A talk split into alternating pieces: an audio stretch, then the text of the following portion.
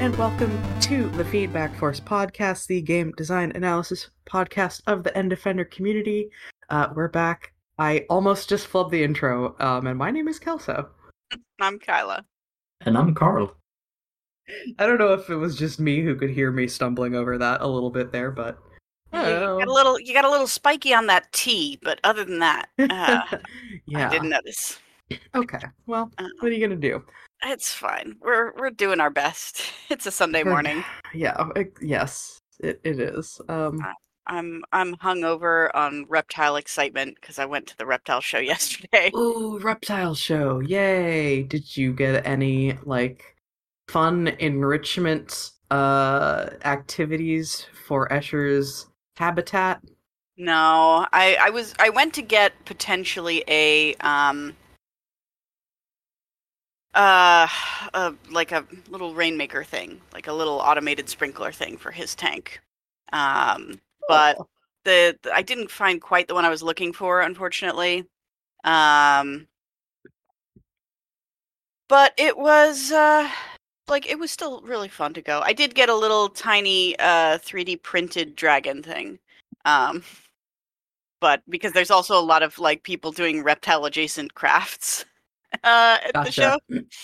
Um so you know there's people who do like, you know, displayed of pin displays of pinned butterflies and like 3D printed reptiles and like little like sculpted reptile things and uh stuffed animal axolotls and you know stuff That's- all all that kind of thing. That's such a cool and unexpected niche. Like, I feel like now I want to become a, an artist who just does reptile stuff, so that I can only like I will not go to any other like conventions or trade shows other than reptile expos. Like that seems like um such a such a wild and specific thing to do as an artist, and I really love I love it conceptually. I Um, mean, you do have all of those like um. Yeah, I I don't remember the name of that artist. I, I suspect the 3D printer people um are mostly like uh, I don't know how much they are actually the artists because uh, so much as they are people who have a 3D printer. yeah. Um because I think like a lot of the stuff they make is just a pattern that they downloaded online that they just print out in interesting colors. Oh yeah, Uh, definitely. but like if if you're doing like um like plushies, usually Yeah, I feel yeah. like if you're if you're doing plushies at a at a convention or a, an expo or a trade show or something, it's usually your own design. Um, Yeah, and there's a lot of like 2D artists as well who are sell- selling like stickers and shirts of their merch and stuff like that. So Although I did just realize if they're if they're selling at the lizard convention, there's a, a strong chance that they are also selling at the furry conventions in like the Scaly Hall or whatever, wherever Maybe. Scalies go in the furry convention, which is fine. they're they're usually not anthropomorphized, but that maybe doesn't matter one way or the other. It's, it's so um, difficult to say with furries. Who knows? There is uh there I, but there was some there was some really good good art and cool things and and so many cool to look at critters. There were they had baby poison dart frogs that were like only as big as my fingernail. uh, and just beautiful colors. Uh, so so pretty. Um, I saw uh, gosh, so many things. I saw a collared lizard that was like the brightest blue that I've ever seen. It's a morph called Blazing Blue, I guess.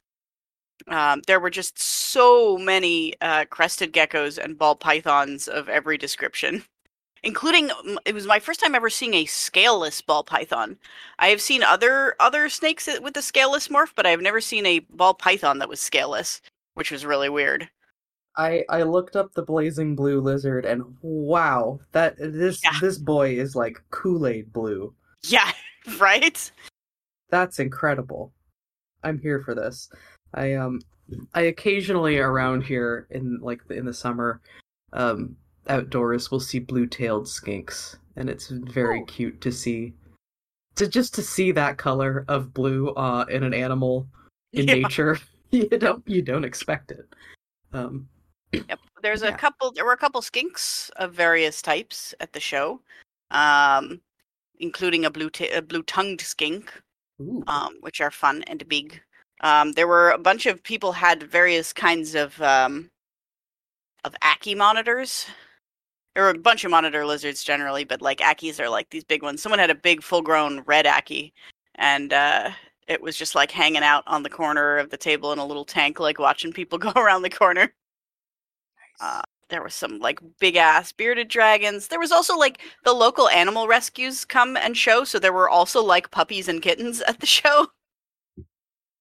Yeah. Uh, and not? like guinea pigs and rats and uh, scorpions and tarantulas and uh, stick insects. Just oh, a whole wide variety of things. Uh, it's a you know, I don't know. We spent like two ish hours walking around the floor. Um, was a fun time. It's it's kind of a little bit like a zoo experience, um, except like you get to see the animals much more up close. Yeah. A petting zoo. Yeah, some some of them you like you can you can pet. Um most of them like are in little containers, so unless you're actively wanting to buy it, you generally don't ask them to take it out. But sometimes you do. Or sometimes they have one out specifically for handling to kind of show that it's easy to handle. Um it was cool. And I met the uh the people that I bought Escher from last year and I showed her uh pictures of how he's doing. Um, Oh. and I met That's the like cute. main social media person who runs the Pacific Northwest Gecko Owners Facebook group, and I chatted with her about her Instagram, and uh, yeah, it was, a, it was a good time. Nice. Yeah, I I still I don't know. I have always really liked snakes. Just the idea of having a snake as a pet, but I don't uh I, I don't know if I could um like if I can be reliably trusted to keep an animal that can't regulate its own temperature. Yeah, that's fair. It is, uh, especially if you live in a place that has gets some severe weather and can have power outs. Yeah. that can be tough. It's it's just scary. Like I'm looking over there at Garth. He's asleep in his little bed. He's doing a great job keeping his body temperature where it needs to be all on his own. yeah, I mean, there's some there's some uh, snakes and stuff where you just have to have like a heat pad on one side of the tank, and as long as you can keep that powered, like they're pretty like easy to easy to care for. But yeah, no, it's it, that is the toughest part I would say of caring for Escher is like making sure because especially like New Caledonian geckos have like a really narrow like comfortable range of temperatures like they Mhm. would really prefer it be between like 72 and 75 Gotcha. and like yeah. they can get down as much as like 65 and up to 80 without like taking damage but uh if yeah if they're like more than 80 for a significant period of time they can die and so you know it's it's it's tough because you know we you have to have an air conditioner and you have to make sure you're monitoring like and using it at the appropriate times and yeah It is just like, man, how how do these things survive in the wild? But by living I mean- exclusively in very temperate regions yeah, Yeah. exactly. You gotta just hit that that uh climate sweet spot yeah and go for it. Oh, God, I saw about a bazillion uh, ball pythons, though. Everybody has ball pythons. Um, I really like the um, the whatchamafface. The um, I think they're the axanthic ones. Um, uh, ball python. Um, the one there where they like they they basically come out in sort of a black and white um uh like color scheme because they are missing um the they're missing like the pigmentation gene that like creates yellows i think something like that Oh yeah, Uh, I'm looking I'm looking at it. It looks cool. um and so they end up yeah they end up like interestingly grayscale um and there's just there's just some real pretty snakes of that type i mean like there's a there's a billion different ball python morphs that are cool looking there were a lot of really cool pied ones there as well which have like these like big white chunks where they're just missing any pattern at all it's like Yeah, those- I've always thought those are cool because it looks like like the texture is not loaded on them. yeah, exactly. um, and it's it was it's funny. Um, I was I was showing pictures that I took to some friends, and uh, a friend pointed out there were like two uh, piebald snakes next to each other in a picture that looked basically identical, and one of them was 350 bucks and the other was 900 bucks. Yeah. and uh, I was like looking at the markings on their containers, and I'm like, okay, I'm pretty sure what's going on here is that the expensive one has a rare gene that is not visible, but that would make it valuable as a breeder, um, because it could potentially breed offspring with that gene. I guess that makes sense. And it's one of those recessive traits where like you don't really see it much unless both of the babies ha- uh, like the baby has it from both parents. Um, it's what they call uh, you are you are het for a gene, meaning like you have you don't you don't display the gene because it requires two copies and you only have one copy, but because you have one copy, you'll pass it on to fifty percent of your children. Um, so it can be bred for. Um, and I think it was uh, I think it was het for Orange Dream, which is a, apparently a recent and like fairly new morph that is pretty rare. So that would um, understand why it's uh, expensive.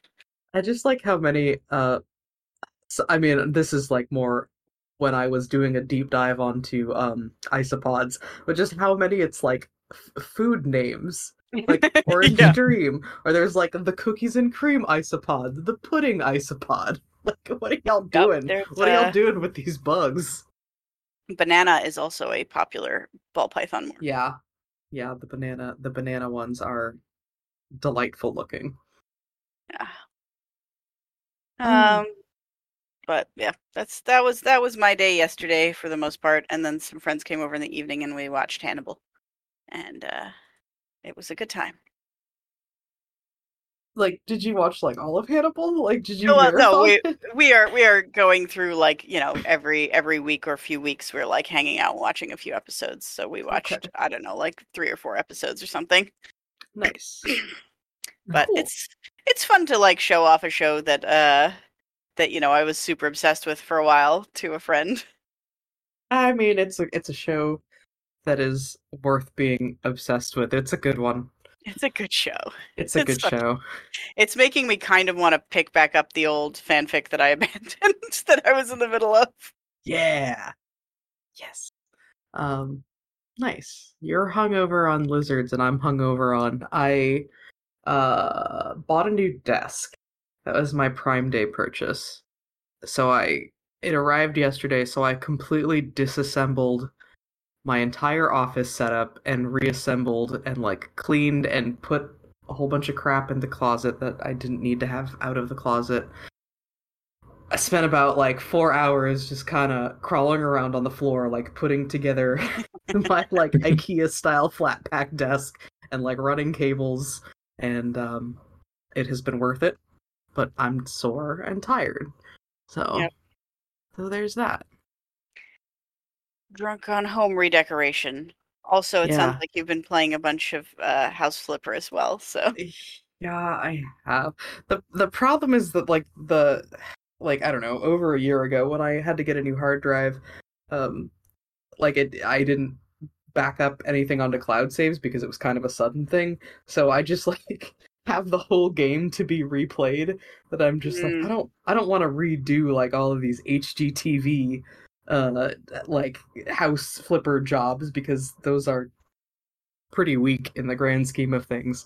yeah, Um, but I also feel like I can't do the farm flipper stuff until I have done the other stuff. Like I feel like I have to go through them sequentially, which is my my own brain problem, giving Yep. me that that wrong idea. Um, but yeah, just been I don't know, just doing that and spacing out and not having to think too hard about anything, which is nice sometimes. like this time of year, it's nice. It's too hot to think about things, so you know. Yeah, Yeah. how about you, I'm- Carl? I've done pretty much nothing from the this entire two weeks. Good. Good. I- I'm Yeah. glad you're getting a chance to relax. I mean, I started getting sort kind of obsessed by playing mahjong. Ooh, like real mahjong, or Yes, it depends what you mean by real, but yes. Uh, 'cause- uh, So I, I, I, un- my understanding is that like the thing that is released in the West as mahjong is just like a, like a matching puzzle game. Is not actually how mahjong is played. Mahjong is actually like a, a multiplayer betting game. Yeah, it's more similar to like poker. Yeah, and that's what I thought. 'Cause that's that's what I mean by real mahjong, Yeah, as opposed to there's so, something. there's also like all the different regions have different version of of it. So Oh, interesting. That But sounds I- complicated. and now I really want a self self like shuffling mahjong table But- that costs way more than I can afford. yeah. Probably in the area of thirteen hundred dollars Woof. for something like I will use once. I was gonna say that also sounds like an incredibly niche product. Yeah, Uh, uh, well, I mean, that's that's a cool thing to get into. I feel like that's uh, like there's some street cred in being able to play like actual mahjong. eh, I'm not sure about that. Maybe not, but uh, that my that is my personal perception of it. Uh, I'm not 100% sure why that's my personal perception of it, but it is.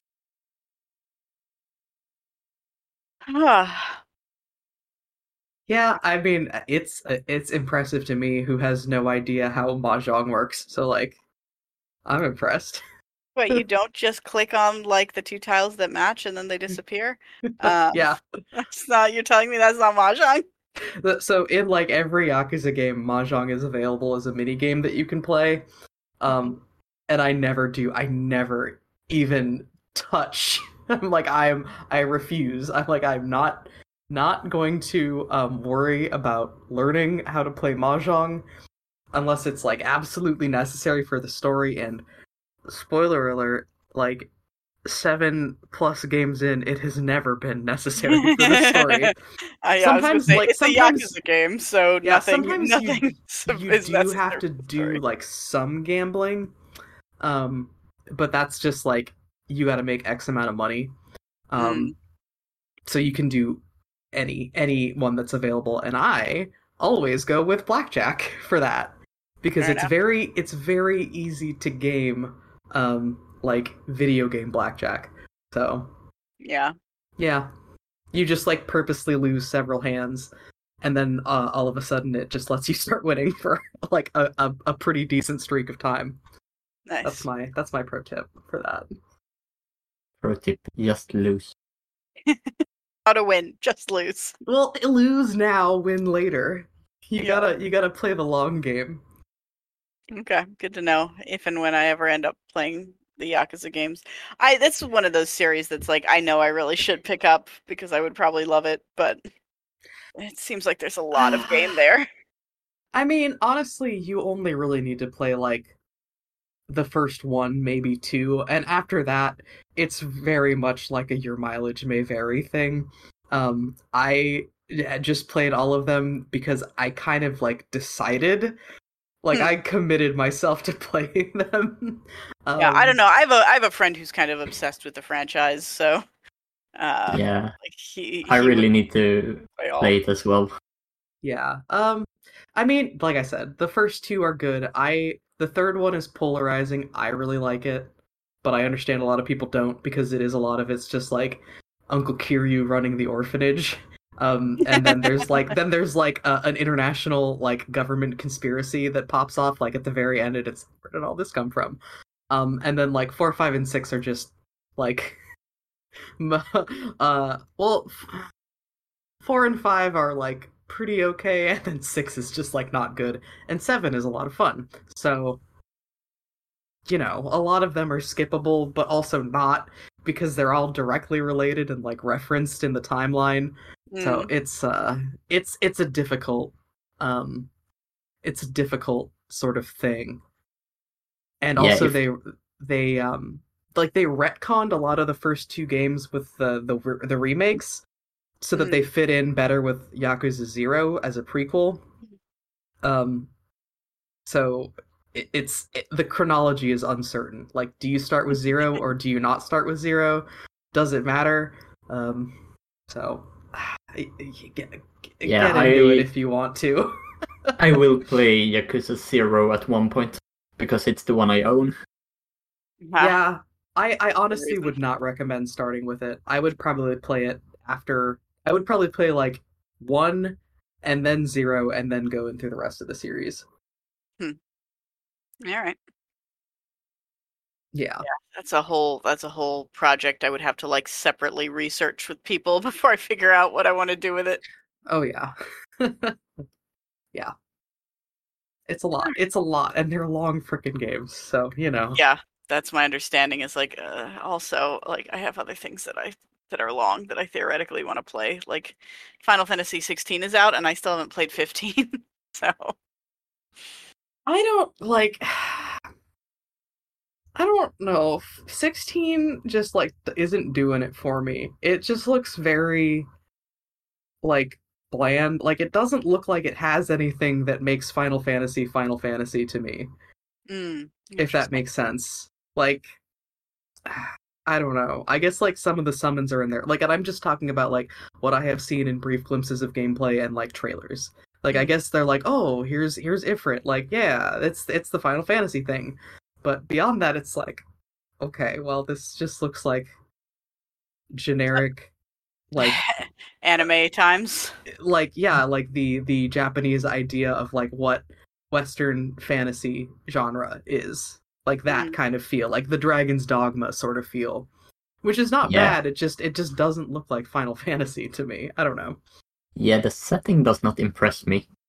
Like, it doesn't sell me as much as, like, a boy band in a fast car. Yeah.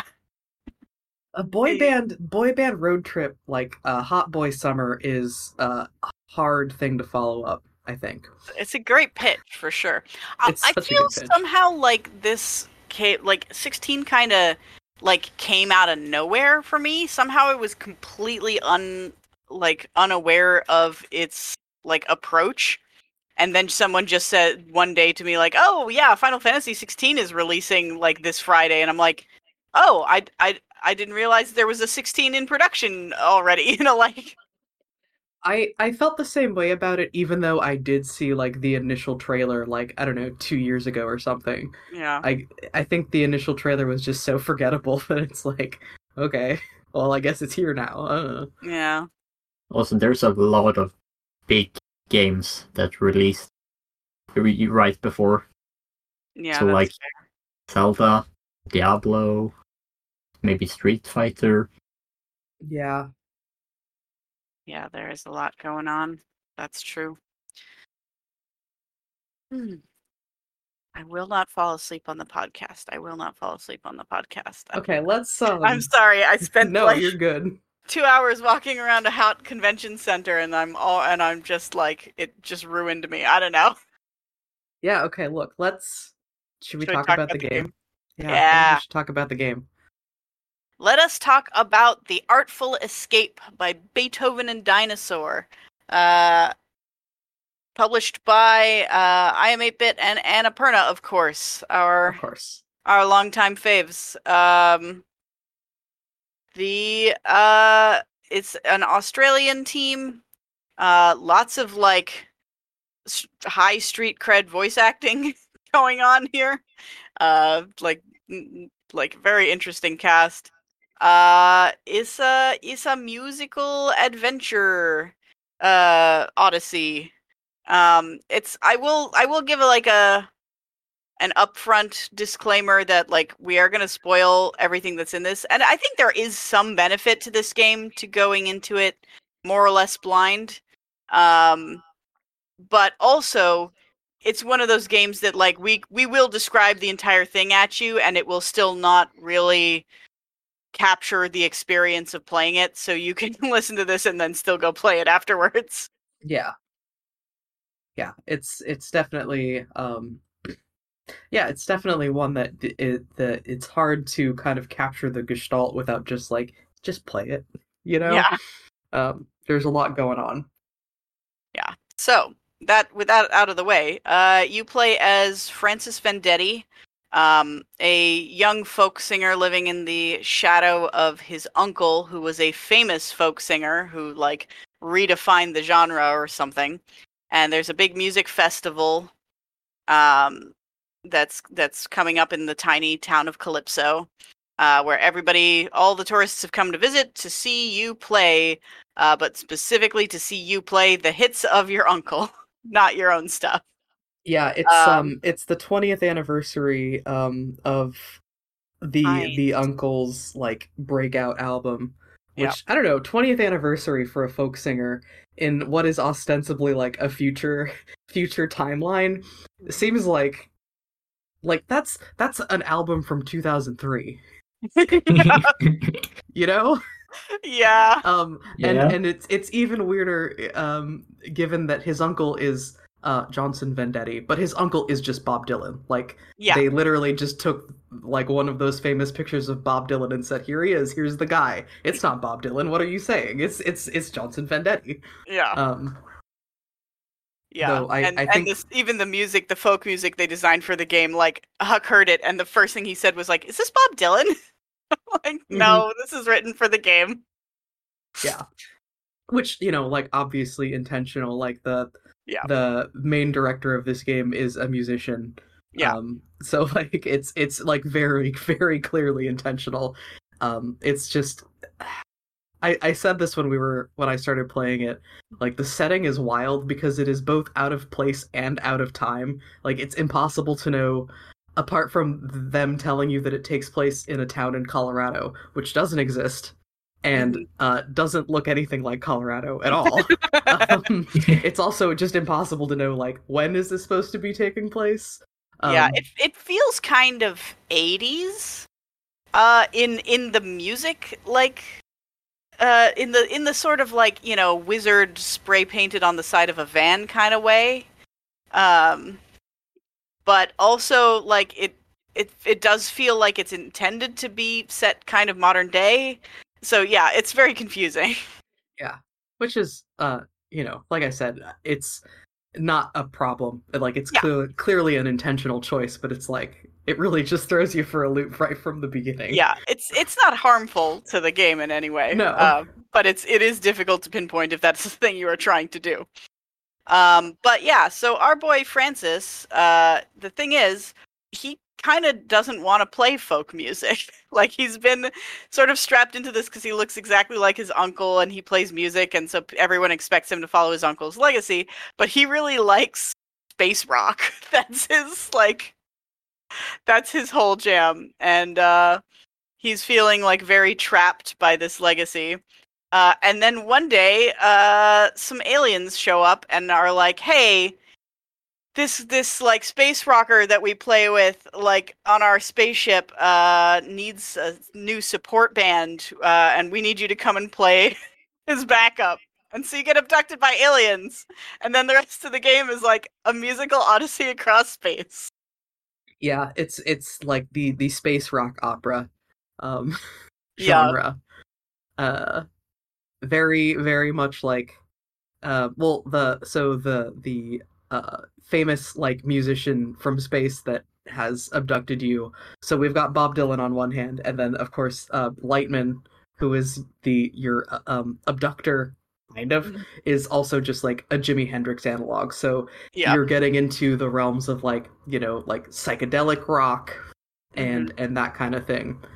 Um a- an interesting sort of juxtaposition of genres which i guess they were both kind of con- contemporaneous like the big boom of folk music and also the big boom of psychedelic rock um, yeah.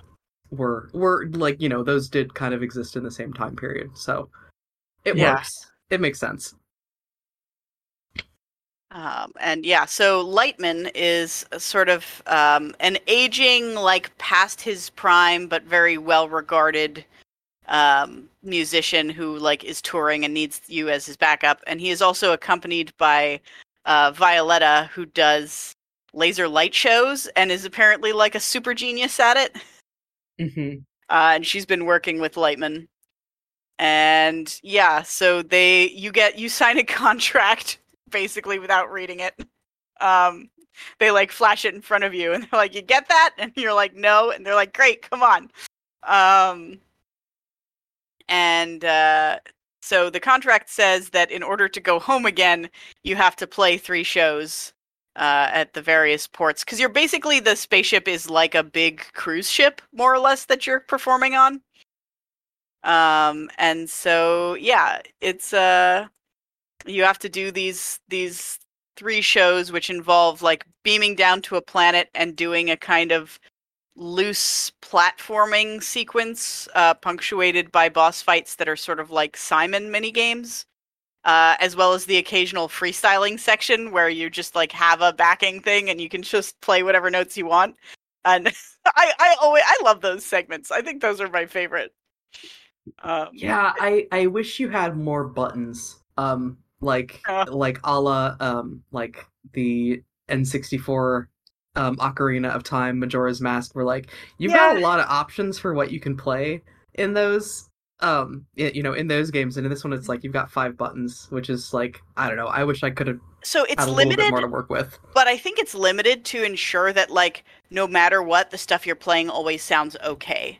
Right? Like Yeah. they have they pick Yeah. chords and the notes that'll go over the chords such that you can't really screw it up and make it sound like garbage. Yeah, no, exactly. It's it's the same thing as like the Wandersong, where the the Yeah. notes that you're allowed to play are always in the right key. Um, Yeah.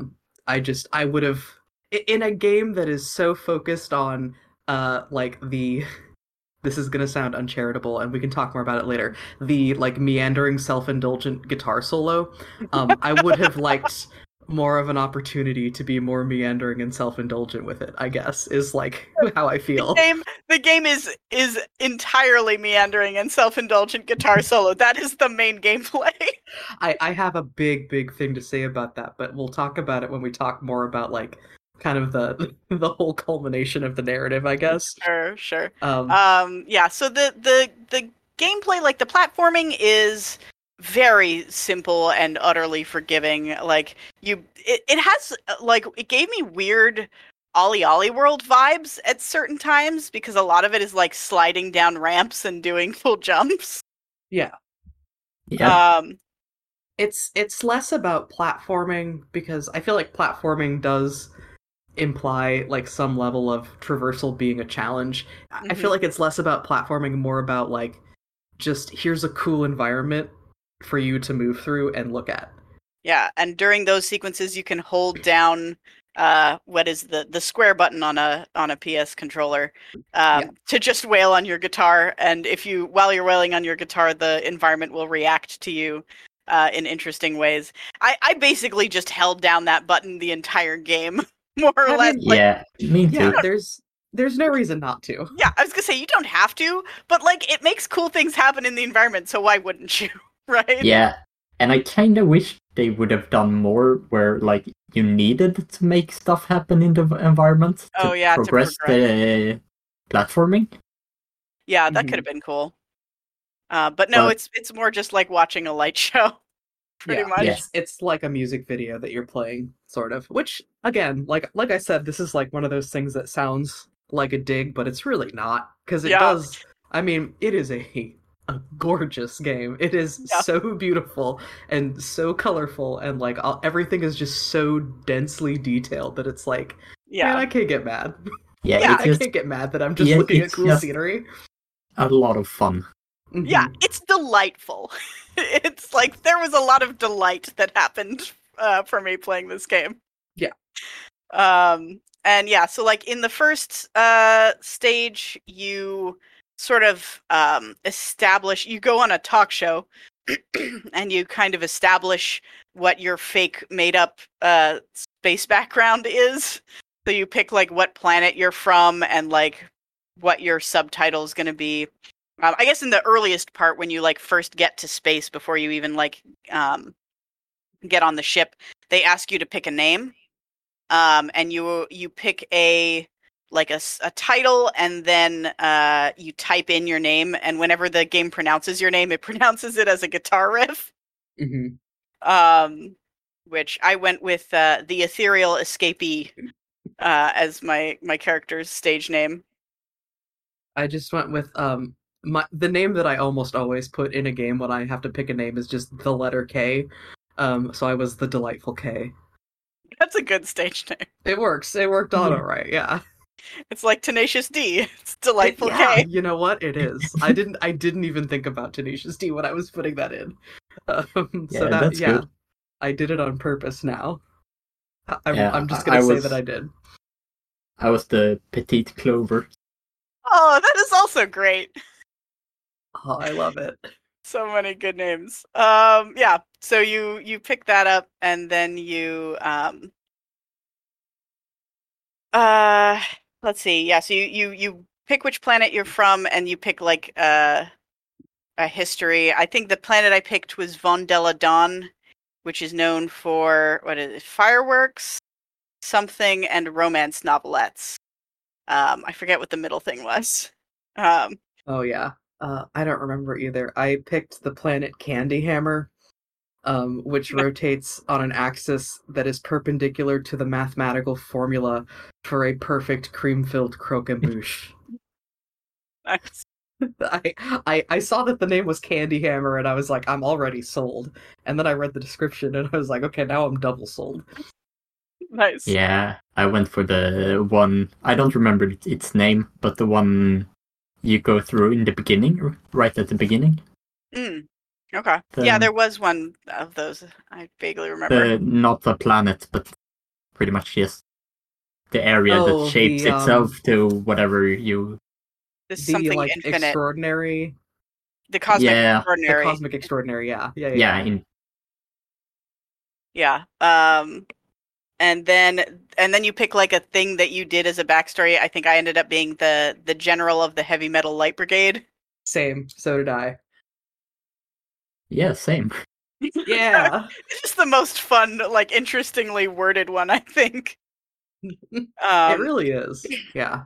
and uh yeah so you do that and then you go back to the ship uh and you like chat with oh at the like end of that sequence like the uh star gordon um which is like the the big musical uh sh- like person that you're performing with um on that planet uh voiced by mark strong of all people um uh offers to like make you famous and like broadcast your name all across the universe and and you say no because you know Francis is still having doubts about like his his career as a folk musician and the stuff that he owes to to the people of Calypso.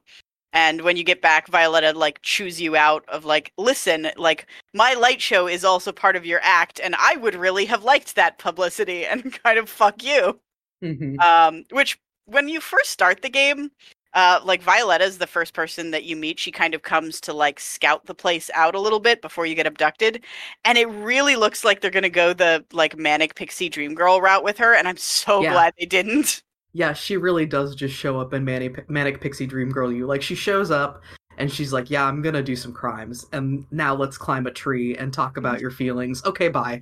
yeah um, yeah. and i was like oh no but then like it turns out like she actually like has her own career and shit that she cares about and she's not really that interested in you uh personally or professionally so Yeah. Um like it's fine um yeah so then you go on your second gig um you end up uh you you perform at a jazz club um and which is like actually a pretty quick performance uh but then you get like stranded uh on that planet and you have to like make your way through a desert and through this like abandoned city and you meet like basically this game's version of Edna Mode from The Incredibles Mhm. Um and she she lets you like she dresses you up like lets you pick a new costume from the mall that's inside her closet um Yeah, it's That's it's a the- sentence. the mall inside of her closet on her airship. I Yep. think they they even specifically like call out the absurdity of it later. yeah and uh that's a fun sequence because some of the cop- costume options are wild uh they Mhm. are all they are all posted on our discord if you want to see what we went with i think all three of them ended up great Yeah. um Look, the, we're uh, fashionable people. all we us. are. Yeah, I would have liked to spend more time and do maybe some things better, but it was just a tad bit too annoying to go back and forth and do like and test Uh, things out? Once you've once you've been to a given shop, you can just access it from in the menu of any other shop. You know that, right? I do not. Okay, there is a there is a shortcut button that uh, as long as you've been to a shop once, you can switch between the categories at the top. So it's not that bad. Now you now you can just go back into chapter select and have Yeah. uh, a grand old time Yep. doing that. Um, Yeah. I I was going for a kind of like, uh, you know, sort of the androgynous elegance of Prince meets like David Bowie Star Child era uh thing with mine, and I was like just very happy with how it turned out. Yeah, Uh, I, I went I went full like uh fishnet and leather um like bubblegum cotton candy punk. Mhm. I like the first so one of the first things you do, I think like the second option um that you get to customize is your hairstyle. And I was going through it and one of the hairstyles was like the Chelsea and I was like, yes, this is it. This is what I need. I've I've always been like there's always been a part of like my brain that sees a Chelsea haircut and just lights up. I'm like I I want that for myself someday, but also I'm not going to do that. yeah. Um, so that is a fun time, and then you uh you like run your way through the this like super fashionable city and get uh, you have to fight the fashion police to escape. Um, and then you get to ride their warp turtle.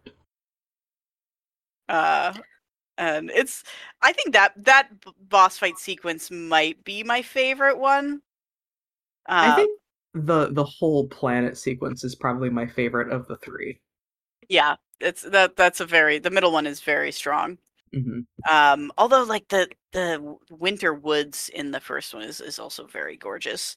Mhm. Um, like there's there's a lot of very pretty things in this game. Yeah, I, I just the the character of the second world, like the 1st character you meet is like an omniscient magical like krill thing. Yeah. And Oh, then what is it? What is it? Uh, it has a great name, and I forget what it is. hang on. Uh I have the um Wikipedia open. I just had to uh something something Wonder Krill. I don't yeah, remember the full ex- title. experience the something wonder krill. which is which is great and then you meet uh well no then you go into the jazz club which you're told several times is like members only it's very exclusive you get down there and you're just Oh, playing yeah. for a single alien it's we're very exclusive yeah, good and joke. then and then you meet the the lady with the airship um and then and then you go through the city and you're like fighting the the fashionista or you're you're being pursued by the fashionista who is yeah, upset ag- about your crimes against fashion um, yeah, while you're running through the city and like slowly turning public opinion sort of in your favor. Everyone Yep. thinks you're like such a maverick. Um, and by the end of it, you know, you defeat the fashionista, and it's it's it's very flashy and fun. yeah. And you're you're riding like a big turtle, and it's like they've got an enormous like airship, and it's yeah, it's it's a good it's a good sequence. yeah, and all of the people who live in um in the city of Glitter, Glimmerdim, Glimmerdim, Yeah. um, like they all look like like background characters in a Mobius comic, which is great. Um, very very strong middle section. Yeah. Yeah. Um, and so then you you eventually make it back uh, on the warp turtle, uh, only to find out that because like you were stranded and made like a daring escape, uh, your show like had like super great ratings. And apparently, the rule on the ship is uh, whoever has the best ratings is captain. Uh, so you actually you like are replacing Lightman um, as the captain Mhm. which like he is less upset about than you would than like I would I was expecting him to be. Um he's more like pissed that you're so apologetic about it. Yeah. Um where he's like, dude, like you did a good job, fucking own it. Like embrace this thing. Like I don't want to have been displaced by an artist who like is just some wimp who doesn't believe in himself kind of thing.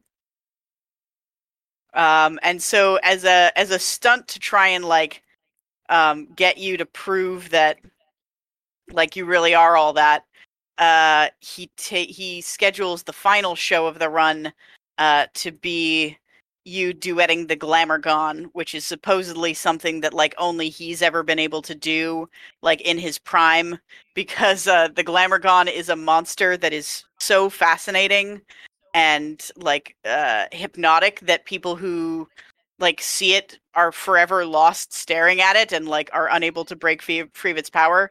And the only way to break free uh, is to entertain the Glamourgon, and the only way to entertain the Glamourgon is to be more fascinating than the Glamourgon.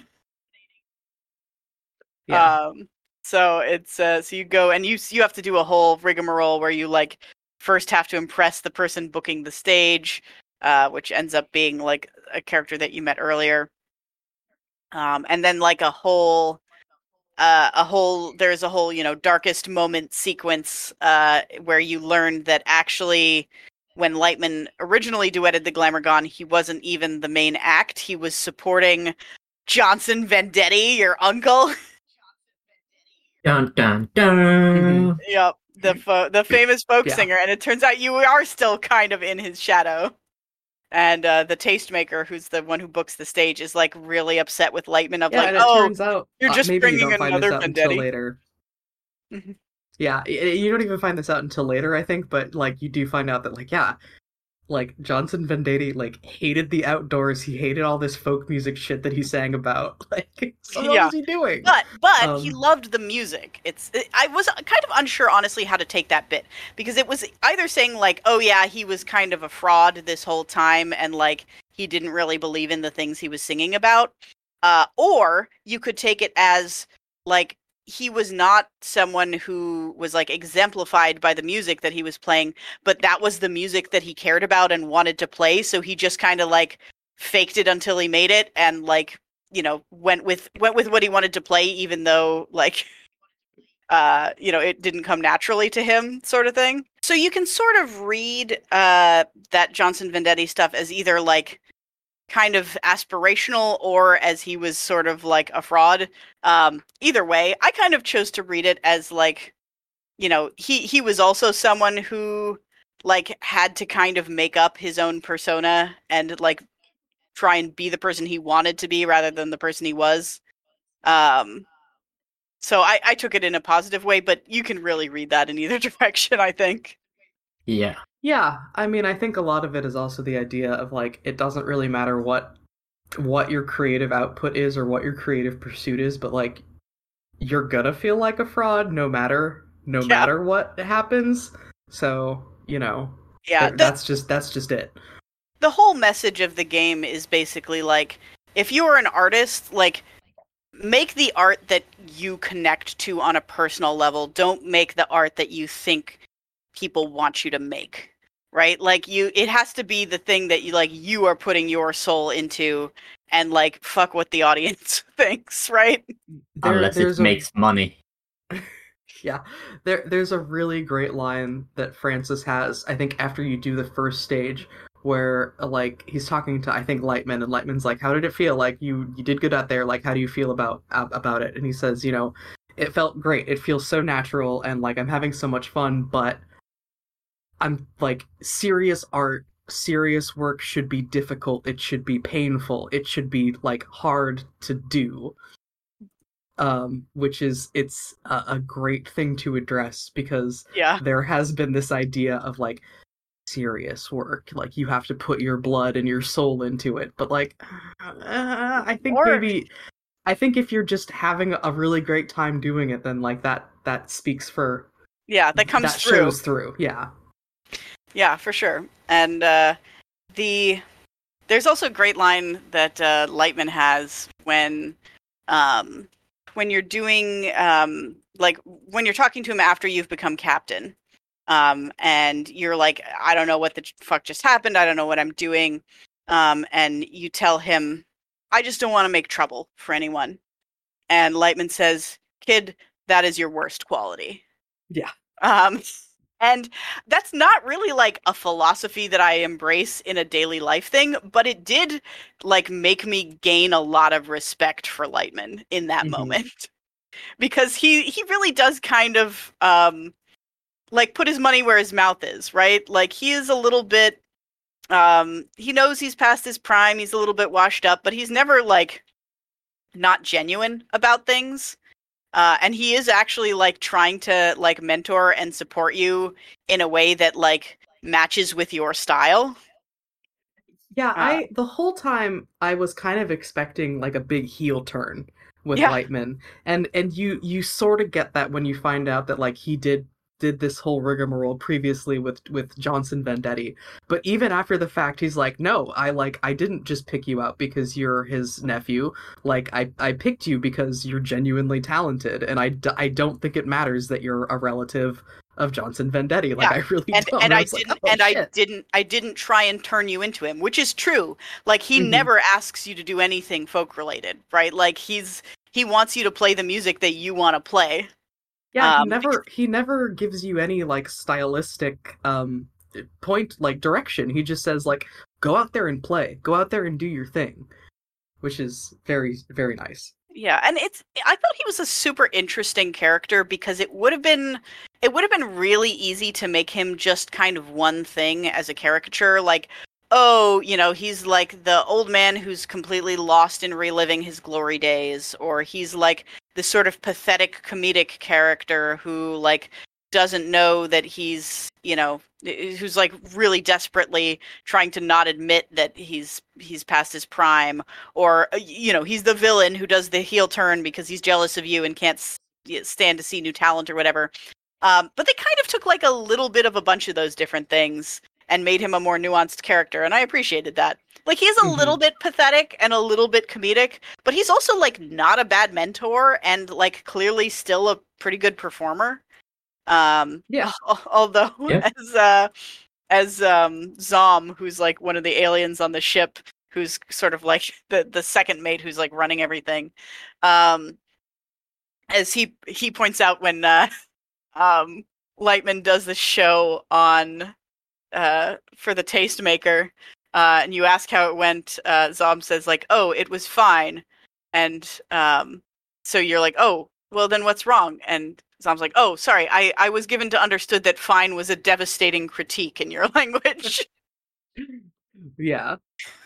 um and yes so Yeah. Um Yeah.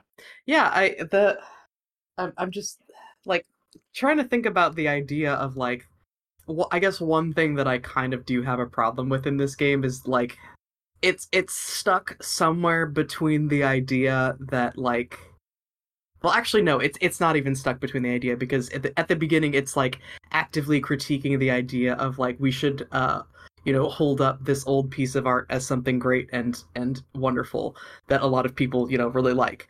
Um and kind of throughout the game it's it's it's it feels like a lot of um like fuck you old man. Like if this is my time um which i i i don't like agree with. Um i don't think that it's uh, entirely in the other way obviously either. Yeah. But it's it's it's sort of a strange tonal thing where it's like well like nothing nothing can exist now without things that existed before so why do we necessarily have to you know pit you know the previous luminaries of their fields against like the new and upcomers yeah I, I. Yeah. I, don't I think- I don't have like a complete I thought it, here uh, but i I i, was sort of considering that throughout for sure and i think the game um is kind of aware of that and I, m- the way i took it was that it's it is offering in contrast to being like just a you know hey be an artist do the things you want to do you know which it it does is the main message i would say it does also have a running undercurrent of undercurrent of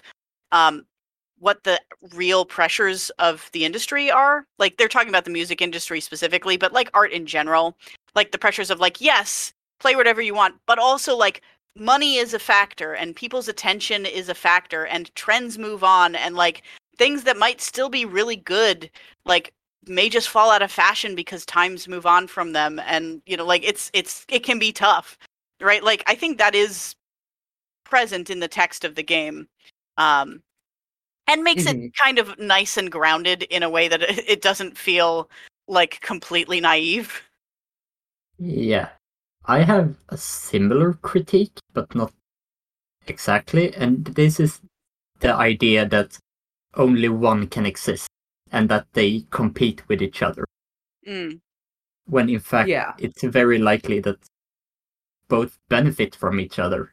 Like both styles, Yeah. like make the other better because there's Yeah. more interest in it.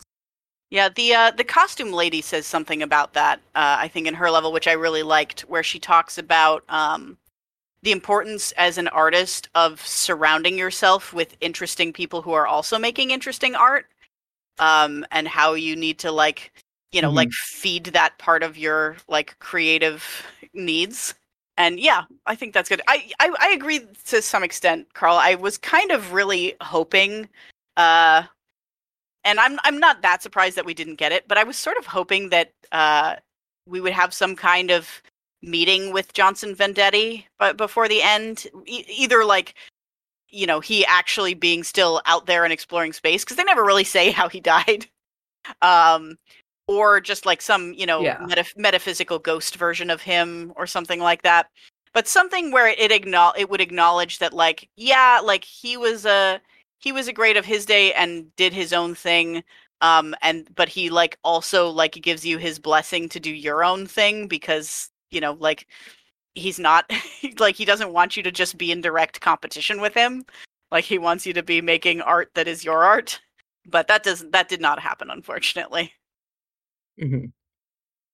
um but yeah so you um you do end up doing the uh the final show for the glamourgon uh not just you but also violetta's um like light show performance um and that ends up being like the tipping point factor uh, like she's actually the glamourgon is much more impressed with her work than yours she's like you're pretty good but damn this like this laser light show person and so uh Violetta gets to make her debut as like I, Glimmerage. Was that her name that she went with? A Miragius, I think. Mirageous. Yeah. Yeah, Mirageous. I knew it was something with Mirage in it. Um, yeah. yeah, Mir- as Mirageous, and she's doing kind of the Daft Punk thing of like wearing a helmet and not revealing her identity, which is fun. And then yeah, you uh you get taken home, and you're too late for the sh- the folks show that you were supposed to do, but you still go to the after party anyway, and then you you play a bunch of space rock at them, and uh and uh yeah, you you sort of like find your voice, and it's it's good. I like that. I like the message of this game. You drive away in your space car. Yeah, yeah, exactly. Well, Violetta drives away in your space car. Well, it depends on what side of the road you drive on. Fair, yeah. Yeah, I I like that like when you when you defeat the Glamourgon, it gives like uh, and it gives you the car, it does what is like clearly an ad spot for the car. You know, like even these like like Cthulhu Cthulhu style like beings of giant beings of madness like are still forced to the pressure of commercialization of their art, right? Um, which I thought was quite funny. Yeah. I keep looking at I have a picture of the Tastemaker in front of me and I really like that design. so many good designs in this game. There's so Yeah. much cool stuff. Mhm. The Wonder Krill and uh, even I think like Star Gordon was pretty cool. Um, uh, Star Gordon Artful Escape, and there's there's just like a, a bunch of like really cool background critters just in every um in every uh sequence and they're they're all just like really interesting to look at. Um, there's some there's also like every time you go back to the cruise ship, there's a bunch of like NPCs hanging around who will just chat about stuff. And there's some some fun gags and some cute designs there as well. Um, I very much enjoy the there's like a coat check on the bottom floor that's like stealing people's coats and selling them. That's Yes. kind of a running I gag. love the coat check guy. He's Yeah. so good. And it's Uh. in a place where you never have to be.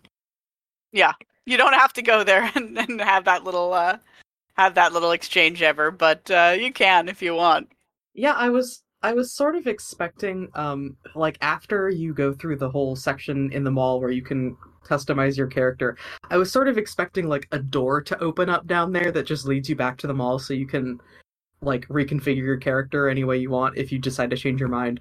Um but that didn't happen. I don't know. It's just Yeah, like I space wonder- that I wonder if you if you were to chapter select back to that, pick a new costume, and then chapter select back to where you were, if it would just use your new costume.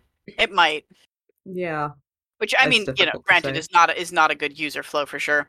I was a little sad because uh, I ran into a bug where, um, because I played this across multiple sittings. Uh, I did, I think, like basically one of the three performances each sitting.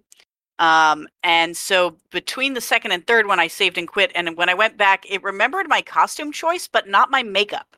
Um, so it like just I played the the end of the game without the makeup I had chosen, which was a little sad. Oh, bummer. But you know, I was also wearing like giant visor type goggles, so you didn't see that much of the makeup anyway.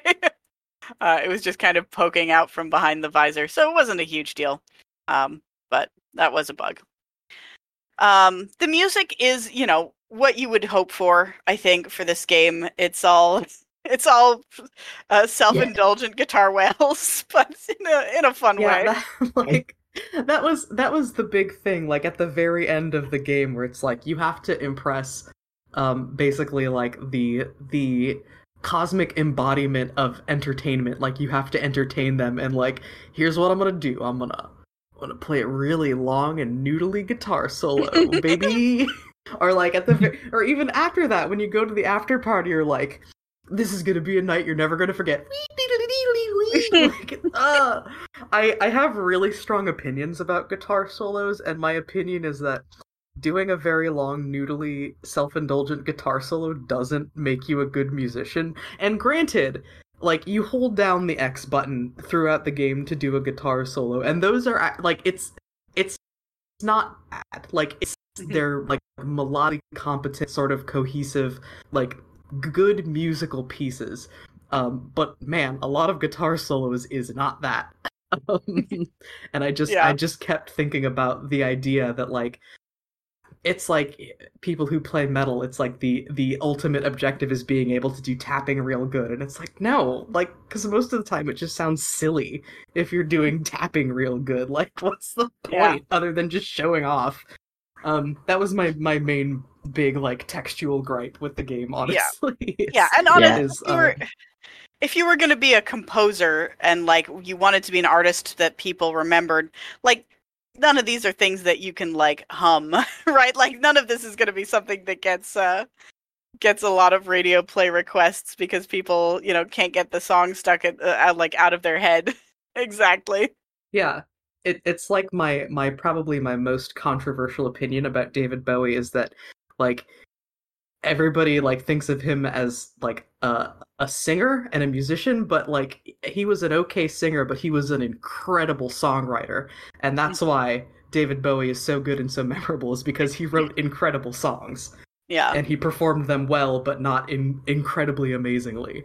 Yeah. um that's my take on it so and yeah. he had a larger than life stage personality which is a big part of what Mhm. they're uh what they are like sort of flogging he- here as as part of this is like you know part of show business is showmanship and like appealing to a crowd and like understanding um i don't know like they, they do a thing about you know like you only get one chance to make an entrance and like you know don't don't just be like Mhm. meek and polite like own your your stage self thing and i don't know Mhm.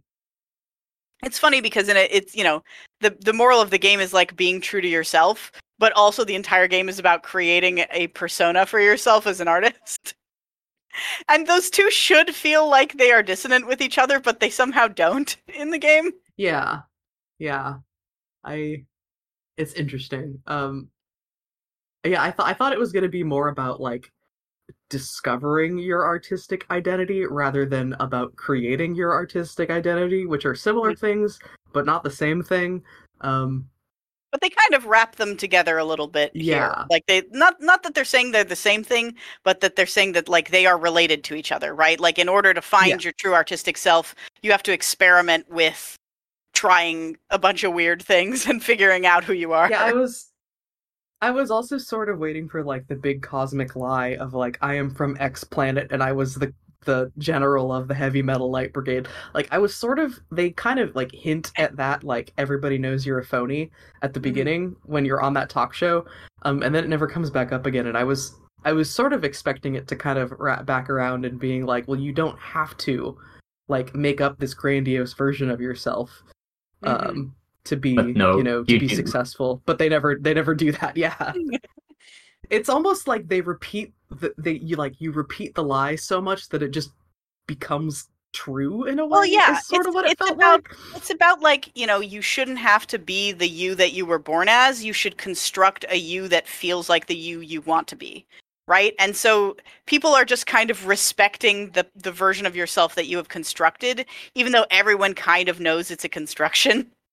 yeah i Uh, guess Because they'd rather they'd rather believe in the cool construction constructed version of you than in like the version of you who is like a didn't even want to be a folk singer from a small town, right? Like even you don't want to be that person, so why should the audience want you to be that person? yeah i guess Um, there, there was definitely would have been room uh, in this for like a contrast between the constructed persona and the real self, especially because you already have that kind of built into like folk music versus this kind of uh, you know uh, cosmic rock stuff. Um, because the cosmic rock stuff is all about like being out there and over the top and fake, and the folk music is all about being like down to earth and genuine and having something like like you know true and meaningful to say um so they they could have like held those up against each other and done something interesting with that contrast. That was part of why i was kind of hoping that we would get to meet johnson vendetti at some point in the game. Um but they they don't and i don't think it's like a bad game because they don't. It's I just a- don't think that's the type of game it is. yeah exactly. This is a short little like just go go with the flow, Yeah. enjoy the ride, play some sick guitar. yeah exactly. Um yeah and it's i you know i don't i don't dislike it for being what it decided to be as, as you know to bring the metaphor full circle. The game is what it is and it's a it is a delightful experience so uh so i'm i'm not mad at it. Um and it's still you know despite being like ultimately kind of fluffy it does still say some interesting things about art and being an artist and making art so you know i'm i'm happy with Mhm. that yeah it's not nothing this is like this definitely feels like a case of a game like succeeding in what it set out to do Yeah. very very hard yeah doing Yeah. doing its own thing as hard as it can which as we've said before uh, we love on this show so However, you should not play it like I did in one sitting. yeah like it, it is it is it playable in one sitting. yeah. Um it is playable in one sitting but it's better if you like let it breathe a little like between the shows i think. Um yeah. Yeah it's and it's only like what four and a half hours? And you wouldn't you probably wouldn't want it to be much longer than that. Um it is a it is a game that like knows what it is gets in gets out says the thing and and it's gone which is Mhm. good um i i will admit i was a little disappointed with the final boss fight. I was kind of hoping that they would do more with that like maybe you know like revisit some older sequences maybe have like a cool freestyling section in the middle so you actually feel like you're the one making the music that's defeating the glamorgon. Um but it's actually kind of like one of the least showy and spectacular uh like boss numbers in the game which is a little weird Yeah, i it mean it's all about that light show short- baby yeah It feels like it's a shorter segment than the previous boss. Yeah, exactly. Um so like I yeah, I kind of wish that, that a little uh, maybe a little more time could have spent been spent coming up with something a little more unique for that that last one, especially because they the game spends so much time building up the Glamorgon as this like, you know, super powerful cosmic entity. Um I would have liked to see a little bit more with with that, I think. yeah I, I sort of felt like the gameplay stakes were never fully aligned with the narrative stakes at, at any point which again like there, there's not a huge amount of game in this game um Mhm. but it's it's still it's still enjoyable so what are you gonna do the thing is, the game in general, and especially the freestyle segments, made me feel cool. And they made me feel like I was a cool musician playing cool music. And that's all I ask from a game like this, right? That really is fair, yeah. Um and like I know I wasn't. I know I was like just riffing back and forth uh, between five notes that sound good over a particular set of chords. But like I was I was excited about it. I was like, "Oh man, I wish they kind of like recorded those sequences cuz I sort of liked that one part in the middle that I did during that freestyle sequence and I wouldn't have minded like listening it back again." You know? Um and you know, I think that's Yeah. that says a lot uh of positive for the game as a whole and the game as an experience. Yeah. Sorry, I just um I Garth is on uh his his section of my desk is a little bit smaller than it used to be now that I've rebuilt my desk. Um so he did just stretch out too far in his bed and he fell off the desk and brought his bed with him. Oh Um, no. Poor it's kitty. fine, it's fixed now. it's fixed now. It was um it was very funny to watch. And he's back in his bed, so it's all right. Yeah. Good kitty. He's had a bit of an adventure. Uh, I was just remembering Lightman's real name is Mark. Violetta keeps calling him Mark, and he's like, "Call me Lightman," and she's like, "Uh huh, sure." Yeah, which is funny because you pick out your own name and and um, Lightman is consistently just continuing to call you Francis. yeah. Um, and and uh, Violetta calls you well, and I guess she does this with Lightman too, to some extent. She calls you by your real name or your stage name, depending on how annoyed she is with you at the moment, for the most part. Like if she's Yeah. on board with your shenanigans, she'll use your stage name. If she's like chewing you out, she'll use your real name. She's consistent, and I appreciate that. Yeah. Uh, I like her. As I say, it might just have been because I was like really worried that she was going to be like a like hopelessly manic pixie dream girl character, uh, and I was just relieved that she wasn't. But uh, but I enjoyed her. Yeah, She has that kind of like sarcastic, hardworking, like, listen, I'm good at my shit, and I demand that you also be good at your shit because you are in part like we're in this together, and I will not have you dragging me down. yeah. I I liked. I, I feel like we w- there's a lot more room in media for uh female characters who just are not dealing with your shit. yeah. Yeah fair. Um i i would have like there wasn't really a time or place for it in this game but i i bet violetta's story would have been super interesting right? Like there's this question of like how she met lightman and what her exact relationship is with him because it seems like they've known each other for a really long time Mhm, and she doesn't take a lot of shit from him and she's like one of the few people who doesn't mhm. um and like you know she's she's sort of running the ship in the background um without anybody really realizing and she has you know she's been kind of like biding her time waiting for a chance to debut um which is sort of like an interesting subplot i don't know i think she she's a she was an interesting character and i wouldn't mind like another game in this style that was more about her yeah. um, but yeah, so that was the uh, the artful escape. Any final thoughts from Um, folks? it's uh it's a it's a fun little game Yeah. I, I i always feel like that's like maybe a rude thing to say like it's a nice little game. It's a it's a cute little game. It's a fun little game. Go play Fine, it but like Fine is a devastating critique.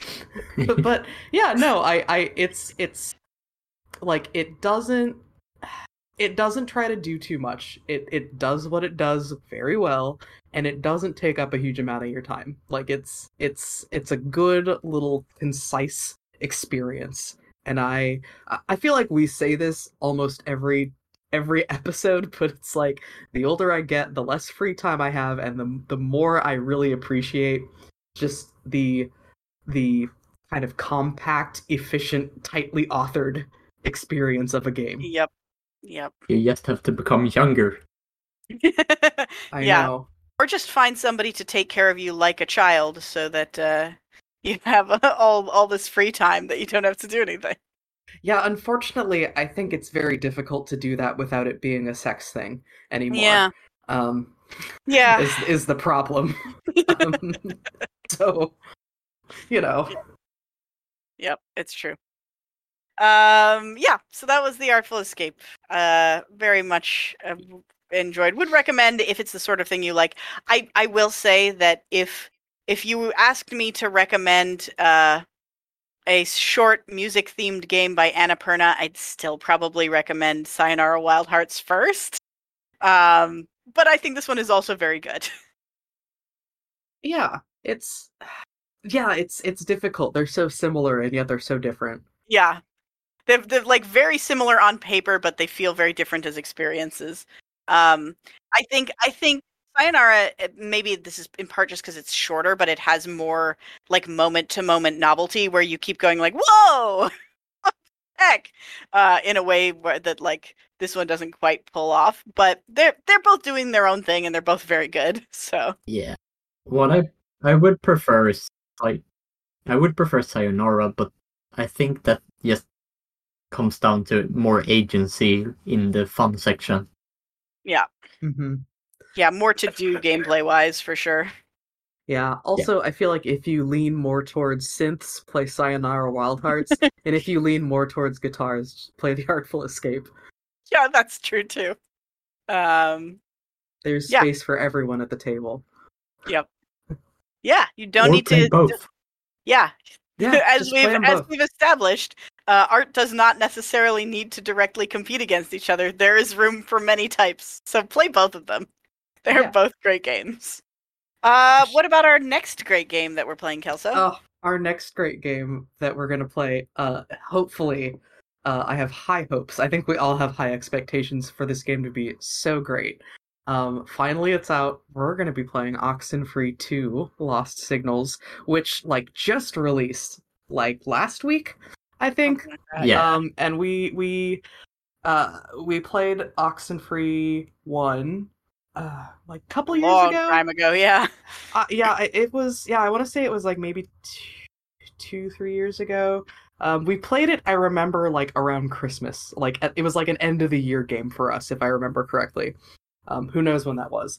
Um, and you know, not too long after, I think this was announced, and we've all been um, waiting uh, for it to be here, and now it is here, and we're gonna play it. Um, so yeah, Oxenfree 2, uh, again developed by Night School Studio, this time published, interestingly, by Netflix, um, and MWM Interactive, which they published um, Stonefly, and they also published Mundaun, which we haven't played, but I've been meaning to play it.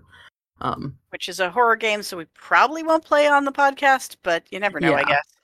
Yeah. Um, but Is yeah, this the the uh, first time we play a third game from a developer? You know, maybe it is. I can't. I can't think of any other, um, any other uh, any other thirds from the same developer. Now that you've mentioned that, what was the wait? What was the the besides Oxenfree one? What was the other game we've played by them? After Party, Oh, I forgot that was the same people. Yeah, you're yeah, right. um, yeah, because we played, we played. Oh, you know, it's it's funny. We played two um flight school games, and now we're playing three night school games. Um. nice. yeah maybe maybe i'll look through and see uh if if there's any other um single developer that we've played more than two games by but yeah now that you're now that you've mentioned that i i think you're right i don't think we have so um the the the highest accolade goes to night school studio from our podcast Yep. Well, we'll see. Maybe we'll hate uh, Lost Signals and be very disappointed. i Uh. hope not like i i i was not i was kind of disappointed in after party um Mm-hmm. so i'm i'm hoping that this turns it around for me because Yeah. free one was so good It Um, was, and it's I you know I just said like we don't normally play uh, a lot of horror games on this podcast, mostly because I'm a wimp uh, and don't don't like them. But this was like an exception for me because it's a scary game, but it was just very cool in a way that was like overcame my my fear of it. So Yeah. Oh, apparently. Oh, well, I just I just paid for it. Um, apparently, I'm just looking at like the Google search page. Uh, I guess Oxenfree Two is free if you have a Netflix subscription. Um, Oh. which is weird, but Yeah, I I, don't could, care. I, I could have. Uh, I could have gotten that free as well, I guess. But yeah, I don't. I don't care. I'm happy to pay for it. That's that's Honestly, weird. Like I'm happy I knew, to pay for it. I knew Netflix was doing like some interactive video stuff that they like dabbled in. I didn't realize they were just full on publishing games now. I Uh, Yeah, they know have a couple. I, I guess I guess they do have a few. This is yeah, I it's interesting. I guess we'll have to look into more of like what are they actually doing? Yeah. Um, I don't know So- why that that feels like really unnerving to me. Maybe because these days I'm very wary of like large companies trying to just like own all the media. Um well, yeah, and I But- mean, given that we're in the middle of like the SAG-AFTRA strike, um, Yeah, which and also centers Netflix- largely on on streaming rights and these big streaming companies trying to outsource everything to AI, like it feels Yeah, and great. also Netflix in particular is one of the companies that's known for like not really supporting their artists very well Mhm. and just like uh dumping anything that's not immediately profitable even if it's very critically successful. Um Yeah. so like that that that always makes me nervous that if you know like oh are they going to also control games I like and then unceremoniously cancel them? yeah, I I mm, I don't feel great about it either. but I Um, bought it on Steam, so at least I will, you know, not lose access to it if I suddenly stop playing for Netflix. Yeah, definitely. Um, Yeah, it's it's it, for what it's worth. It was uh, I, I don't know if it is anymore. It might be for another couple days. Um, but it was on sale as like a release sale, um, on Steam as well, like twenty five percent off or something. Um, um, looks like it is on sale until um the Wednesday after we're recording this, the 19th of July. So Yeah. if you listen to this right away, you've got a couple days to get it on sale still. Um, Yep. Or yeah. free with your Netflix subscription, I or guess. free with your Netflix subs- Yeah, I guess. Weird. Okay, let me. But um, probably probably not to own. Probably to just play, and then it's you lose it if you lose your Netflix. I would guess, since that is Yeah. their model. yeah, this is the only game listed under the Netflix publisher page on Steam, at least. Hmm. So, I mean, I guess, I guess if they like, I guess they picked a good property to like Yeah, be their first real foray into game publishing, um, because I mean, a- lot of people have been really excited about this game, um, outside of just us. So, Yeah. yeah, All right. Well, we will. Hopefully, it lives up to our lofty expectations. Uh, and we will see y'all in hopefully two weeks. This is a slightly longer game, um, so we may end up having to delay, but um, it's not crazy long, so maybe we can get it out in two weeks. Um, see, we'll see. And you know what? If we don't, it's fine. Yeah. we do this for fun. Yeah. yep. yeah. Um plugs. I don't I don't know what the state of Twitter is. Um, but hey, I'm still there. Not really. I, I, I look at it, but I don't do anything else there. Um you can find me on Twitter at Kelso Time Bomb. You can also find the podcast on Twitter at Feedback Force. That's where we are. Um, there is a Discord. The Discord is linked on the Twitter somewhere. You can find it. Yep. It's not that hard to find. I believe in you. It's also called the Feedback Force Pod Chat. I don't know if Discord has a like search and discovery functionality, but for what it's worth, that's the name of the Discord. Yeah, I have no idea how Discord works, honestly. I use it so rarely. Um, and the only channels that I join are like, you know, I guess is it is do they call it channels? I don't know. The only like groups that I join are ones that I get through links. So who Yeah. knows? Who knows Yeah. how any of this works? I don't. Um, I've I've been thinking we should like set up a link tree or something so we have somewhere else to to direct people to find these things. That is a Um, really good idea. Yeah. But uh, because because like nobody who's on Twitter anymore, right? Uh, I I technically have a Twitter account. You can follow me at Kyla underscore go, but I barely even look at it anymore. Um, I am on my Instagram account uh, at Kyla Gorman Fury. Um, but that's that's really my lizard's Instagram account. So if you wanna if you wanna say hi to Escher, uh, you can come by there. Yeah, maybe when Twitter finally dies for real, I will um actually resurrect um my my Instagram that I have for Garth. I won't even say what it is because I think I've posted on there like twice and um that's it. but whatever. I I I don't I don't take a lot of pictures, okay? I just don't. I don't know. That's fine. And uh and Carl, you remain unfindable. Yep. No social media for me. Uh, living the dream. I mean, I have some private dream. ones. Yeah, don't Yeah, contact. Carl on the internet. He's not Yeah. contactable. He'll call I, you. I need. I feel like I need to set something up. You can also have a link tree. Um, or if, if we make a link tree, we can just uh, we can have a an entry that says like contact Carl, and you can just send people to the trailer for your game that you're working on. Yeah, that's or actually I'll not a just bad make idea. a MySpace. Yeah, Yeah. yeah, Let's go back to MySpace, and I'll have MySpace pages. Oh, bringing it back. Um, I'm also, I mean, I'm also Cage Tiger with a K uh, on Tumblr. If you want to find my Tumblr account, uh, that like has very little to do with my game design stuff, though. That's mostly me just doing fandom reblogs. I have a Tumblr as well that I don't think I have ever used. Um, Tumblr is um, frightening, and I feel like I'm. Uh, look, I know, I know that I am the middle child of the podcast, but I feel like I'm like, I just go there and I feel like an old person. Like I don't know what anything is, even though I do know like most of the the like the and historic Tumblr memes. Like I am aware of all of them, just through kind of Well, osmosis. But You'll like, be happy to know that Tumblr is pushing a big initiative right now to like revamp the site to be more user friendly for people who are new to the experience. Because they're trying to attract good. more people. It's incredibly unpopular among longtime Tumblr deniz- denizens who, of course, want nothing to change ever.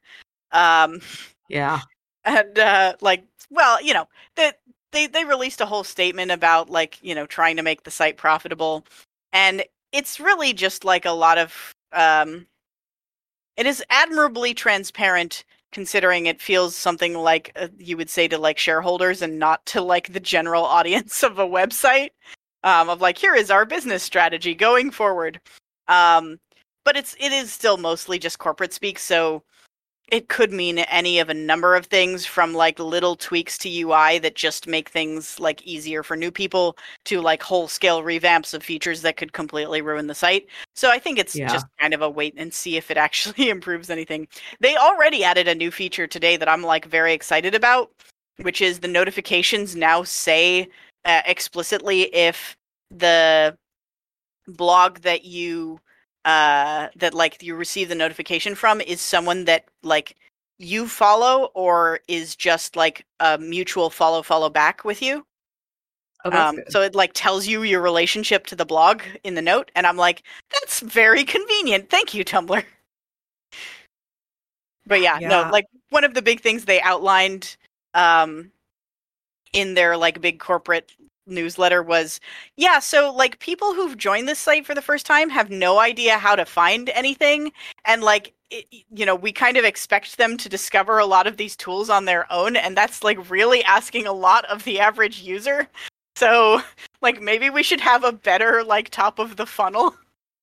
And like they're not wrong. Yeah, that is true. I think you mentioned like old Tumblr users, and I think that's the other part of it is that it almost feels wrong to like encroach upon a space that is not your space. Even though Oh. like this it's it's a big it's a big internet website. I shouldn't feel that way. well But no it you does should sort also of do feel it like you should do it now because like now is the great like um reddit and twitter exodus so the site is getting a big influx of new people anyway so there's been a lot of posts geared towards like hey new people here's how to find stuff and like here's what to do Yeah, I guess I just hate feeling like a like a tourist. Um because tourists are cuz tourists are annoying and I don't want to I don't want to bring that vibe with me anywhere that I go. Um well if you if you decide if you decide that you want to pick up your tumblr uh i can give you like some good people to follow to like get you started and help you branch towards things I might do that. Like the the thing about Tumblr that has been more and more appealing to me lately is like it feels like there's no point in in in tweeting anymore. Like Yeah. like like there's just there's no point in just like brain dumping because like I'm not a brand. Uh and I'm not doing anything interesting. Uh so wh- why? Um and and Tumblr feels like it's much more um appropriate for that. Just kind of like here's a thought that I had. I don't care if anybody reads it. Here's a thought. Yeah, and it's it's also it's a great it's a great social media to like just be a spectator on. Like I feel like when I was on Twitter, I felt compelled uh to tweet, right? Like I had to to be part of the Twitter ecosystem. Mhm. Tumblr, I can just like sit back and like look at everybody else's stuff and occasionally reblog something. i i have very rarely like original posts, uh, but I still feel like I am participating in the Tumblr community. Ah, that's good. Maybe I dust off the old Tumblr. We'll see how that goes. Anyway, this has become a long tangent. Um, uh, Thanks, thanks The- for listening to our podcast, folks. yeah, this has been a podcast. Um, as usual, like we do. I was getting some internet issues. Like I said, we got some pretty big rain um, all at once. I was having some internet issues like throughout, so um, hopefully the recording end is okay. Um, Yeah. But if not, I'll do my best. Hopefully, it's salvageable. Yeah. Um, all right. Thanks everybody for listening, and uh, we'll see you in hopefully two weeks. Uh, and hopefully, Lost Signals is real good. We'll see. Yeah. All right. Thanks Yeah. for listening. Bye bye. Bye. Bye.